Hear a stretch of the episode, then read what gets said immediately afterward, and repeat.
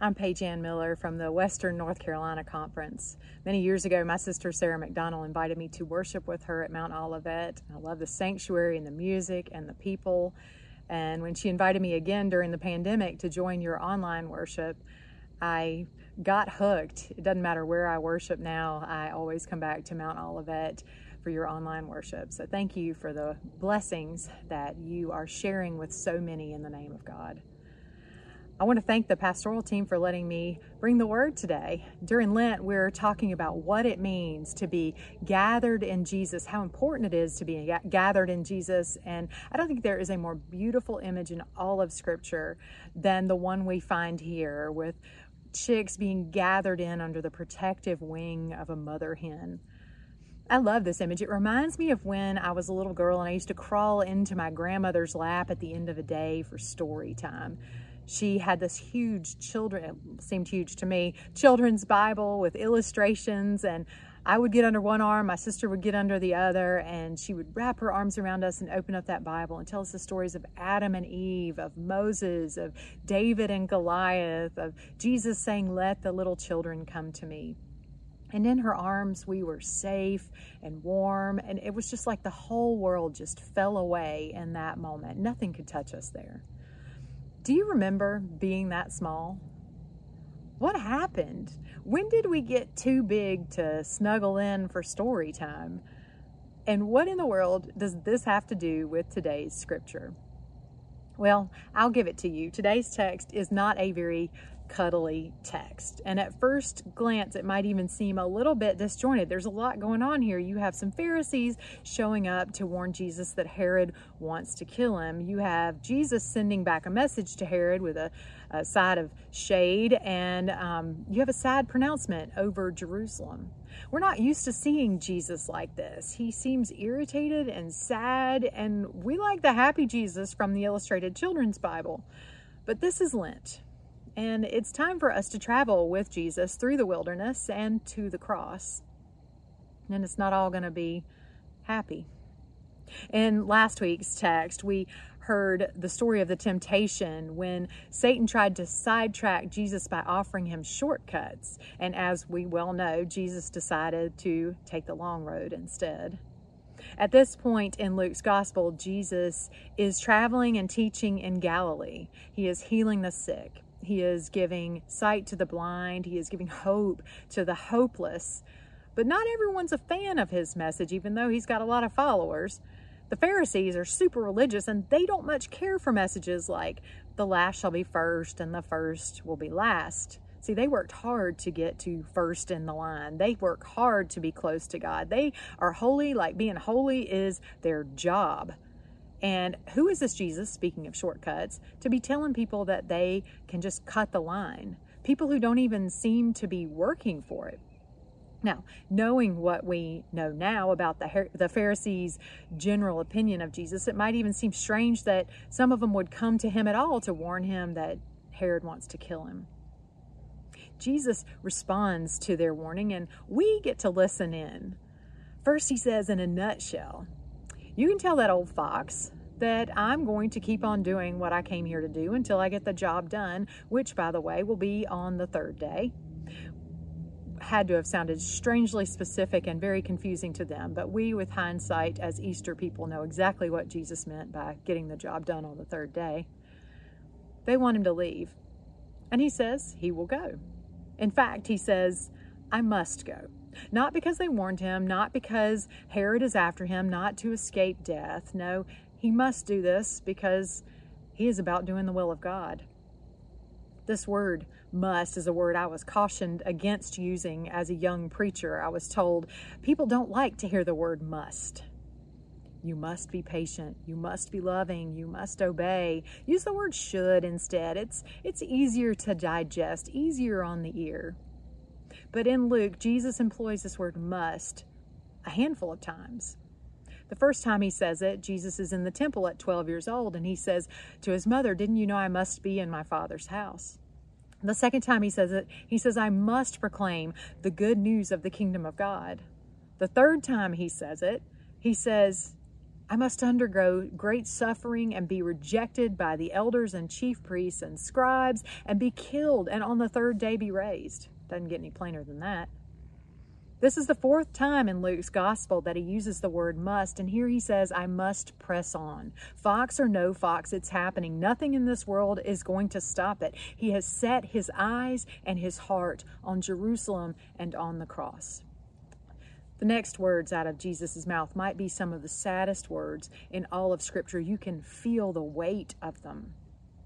As he looks at these Pharisees who want to be so close to God but are keeping God at arm's length, as he who is the Word of God, who spoke creation into being, looks back and sees and feels every rejection of God's love from the beginning of time, he says, how often I have longed to gather you together as a hen gathers her chicks under her wings, and yet you were not willing. What must the Pharisees have thought hearing those words? And speaking of the Pharisees, there's one more thing that ought to be bothering us about this story. See, Jesus gives the Pharisees a message to take back to Herod, but if there's anyone the Pharisees disliked more than Jesus, it has to have been Herod because Herod was the opposite of holy. He was Jewish in name only. He was powerful and well connected and just generally an awful human being. Why would people who claimed to be doing their best to be holy be cuddling up to an old fox like Herod? But Jesus knew better than they did how reliant they had become on the social and religious order, on the status quo. He knew the power they enjoyed and he knew the lengths they would go to to keep it. He sent them back to their puppet master with a message. And maybe, just maybe, in that time when he is speaking these words to them, they realize who's pulling their strings. One can only hope. See, Jesus always hears what is not said. He sees what is hidden away in the heart. He knows exactly who is pulling our strings. He knows where we're going for comfort, for protection, for hope. And I think we ought to heed the same warning the Pharisees should have heard that day. Little one, don't trust a fox. Oh, maybe we don't have obvious Herods in our lives competing for our trust. But at some point, I'm betting doubt has crept in for you. Maybe we felt like we outgrew that faith we had as a child, that God would take care of everything we need, give us all that we need. We grew older, we grew wiser, we learned how the world works, right? And we started working hard, earning our keep, building our little kingdoms around us, placing our trust in people who, let's be honest, often let us down, and, and building our treasures in things that rot, rot and rust and evaporate in electronic ether. We look for comfort in things we can consume, protection in things that make us feel powerful. And that tendency that we have to put our trust where it doesn't belong, it is sneaky. The old fox is sly and dangerous because every time we do that, it draws us a little further and further away from Jesus. But Jesus says to the scattered, You tell that old fox you've been leaning on not to mess with a mama. There is nothing on earth that would have stopped Jesus from doing what he was called to do and becoming who God called him to become. And that same truth holds true for us if we are just willing to let Him gather us in under the shelter of His wing. You know, I can't remember the last time I sat in my grandmother's lap for story time. I just know that at some point I felt like I was too big. Maybe it was when I learned to read on my own. Maybe it was when I learned to like talking more than I like to listen. This Lenten season, it's my hope that we will remember what it's like to be held to be small, to be safe and protected.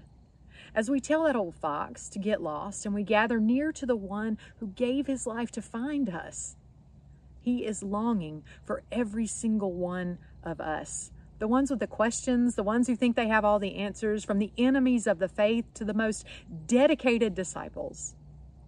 When Jesus stretched out his arms on that cross, he stretched them wide enough to hold all of us in and he had his heart set on you. Jesus said he must press on and be about God's work. And that work, well, it was all about gathering us in. So now the question is this What must we do? Well, for starters, we must, there's that word, we must admit that we're not too big to run to Jesus. To take him at his word, we, we fit just right, gathered in the shelter of his wing. The truth isn't fun to admit, but we can't do this on our own. We need Jesus, and he longs for us. This Lent, be aware of every fox in your life that's trying to steal your trust. Commit every single day to trust in God alone and above all. Maybe it seems like a long time since you felt like you've had the faith of a child, but I hate to tell you, that's exactly what it's going to take. You're going to have to trust completely in God's presence, in His goodness, in His provision, in His protection. Maybe you feel like a kid who moved away and isn't even sure they have a place at home anymore. Jesus' brother James wrote, If you just draw near to God, God will draw near to you, and that is a promise. Jesus pressed on so he could gather us in. He sees you and he calls you by name. Will you run to him? Will you let him enfold you in his embrace? Amen.